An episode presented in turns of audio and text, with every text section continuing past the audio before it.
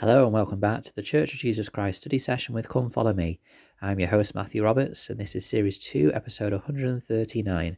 Thank you for joining us. Um, as usually on a Monday we take the time to um, look into something else uh, to study uh, just to break things up a little bit um, to have a little break from the Come Follow Me um, study that we do. Uh, we've looked at general conference talks, we've looked at other gospel topics. I've shared my own kind of thoughts on something I'm working on at this time.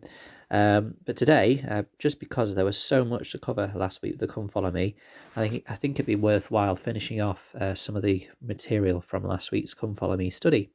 So we are looking uh, in Mosiah chapter 24 today, uh, which focuses on the, um, the captivity, the sustaining of, and the release of the people of Alma. Uh, and I think that it's quite um, relevant that we study this uh, at this time. Uh, we are currently, you know, it's today's um, March the 18th um, of 2020 in the middle of the, the COVID 19 pandemic. Um, although some um, nations uh, are starting to relax some of the uh, measures in place, certainly not to where the, the way they were previously, uh, but you know more opportunities for exercise out of doors uh, and that kind of thing is what is happening right now. And it certainly has been a, a very long two months for many of us. Um, many are still confined to their homes for the majority of the day uh, and it has been and it, and it will continue to be a very different time i think for all of us. Even as measures start to be relaxed in some places things will probably not be the same for a long time if ever uh, and so we need to um, kind of consider, you know, the impact this has had on all of us, because it will have had a very physical impact on some. I am, I, I'm sure, and it certainly will have gone away over the next few months or so. It will continue for a while, um, but there is a huge emotional and probably spiritual impact that this uh, pandemic will have had on many people. Um, not least for the fact that many will have felt very isolated at this time, uh, for their own safety and health, but it's still a, an emotional feeling that they will have had. Uh, but also just the questions of, you know, why, why is this happening? How can this happen to all of us?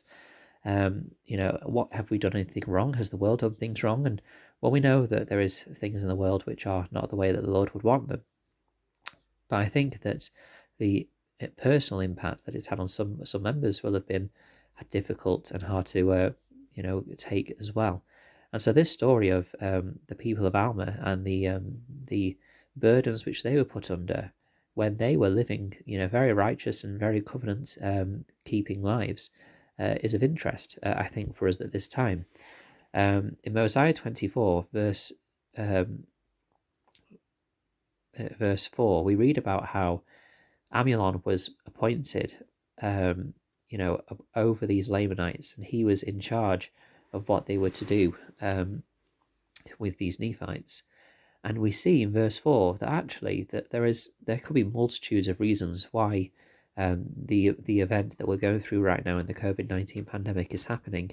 It could lead to further hearts being softened. It could lead to many things like that. The, the list of things it could lead to uh, are just countless. In verse four, we find a very interesting um, impact from Amulon and his brethren being put as leaders over these Lamanites and oppressing the people of Alma. It says in verse 4 And he appointed teachers of the brethren of Amulon in every land which was possessed by his people, and thus the language of Nephi began to be taught among all the people of the Lamanites. So Amulon and his brethren, who were kings, King Noah's priests, they were appointed as teachers over the Lamanites, and therefore they were teaching them their language, they would have been teaching them their traditions as well. And we find in uh, Monty S. Nyman says this quote, The priests of Amulon were commissioned to teach the Nephite language to the Lamanites. One cannot help but wonder if the Lord's hand was not involved in this assignment. While they did not teach the law of Moses or the words of Abinadi, they were not qualified anyway. They, did they not prepare the way for the future Nephite missionaries, the sons of Mosiah, to proclaim the gospel the, among the Lamanites? Close quote. Let's not forget that these Lamanites will have had a very different language to the people of Nephi, most likely. And so the fact that um, Ammon and, his brethren of the sons of Mosiah were able, were able to go into their land and teach very openly and very um, easily with their own language suggests that they were taught that language, and this is where it begins. So the Lord's hand is probably in this from the beginning. Um, but then we know that um, Amulon starts to put these heavy burdens on the people of Alma, and it is a very difficult time. And in verse 11, Amulon commands them that they, they, should stop their cries, and he even put guards over them to kill anyone that was praying to God. It is interesting considering Amulon's background as a priest of King Noah, who undoubtedly either believed in God or taught people to believe in God and the power of prayer. Um, Joseph Fielding McConkie and Robert L. Millett said this quote, How bitter is the irony that so many dissipate their energies in fighting a God whose existence they refuse to admit. Had Amulon not feared the God of Alma and his people, he would not have feared their prayers. The death ban on prayer is assuredly an admission on his part of the efficacy of prayer and the reality of Israel's God. So almost Amulon is admitting the power of God, and so that's why he doesn't want them to to pray to him. Otherwise, why would he care? But then, of course, we come to verses 13 and 14 where the Lord gives the wonderful promise to the people that their burdens will not be taken away at this time, but they will be eased. In verses 13 and 14, we read, And it came to pass that the voice of the Lord came to them in their affliction, saying, Lift up your hearts, heads, and be of good comfort. For I know of the covenants which ye have made with me, and I will covenant with thy, my people, and deliver them out of bondage and I will also ease the burdens which are upon you, put upon your shoulders, that even you cannot feel them upon your backs, and even while you are in bondage, this this I will do, that ye may stand as witnesses for me hereafter, and that ye may know a surety that I, the Lord God, do visit my people in their afflictions. Such a powerful promise that you know these people been had made a covenant; they were covenantal people. And it's interesting that the covenant seems to be the thing which means that the Lord will ease their, uh, they ease their afflictions. Again, not take those afflictions away, but they will be eased over time. Elder David A. Bednar said this quote, Note the centrality of covenants to the promise of deliverance. Covenants received and honoured with integrity, and ordinances performed by the proper priesthood authority are necessary to receive all of the blessings made available through the atonement of Jesus Christ. For in the ordinances of the priesthood, the power of godliness is manifest unto men and women in the flesh, accord, including the blessings of the atonement. Close quote. So interestingly, there is you know a lot um, of importance placed on these covenants, and it's through those covenants that the atonement of Jesus Christ is made possible. Elder Bednar also said this quote, the unique burdens each in each of our lives help us to rely on the merits, mercy, and grace of the Holy Messiah. I testify and promise the Saviour will help us bear up our burdens with ease. As we are yoked with him through sacred covenants and receive the enabling power of his atonement in our lives, we increasingly will seek to understand and live according to his will. We also will pray for the strength to learn from, change, or accept our circumstances, rather than praying relentlessly for God to change our circumstances according to our will. We will become agents who act rather than agents that are acted upon. We will be blessed with spiritual traction. Close quote.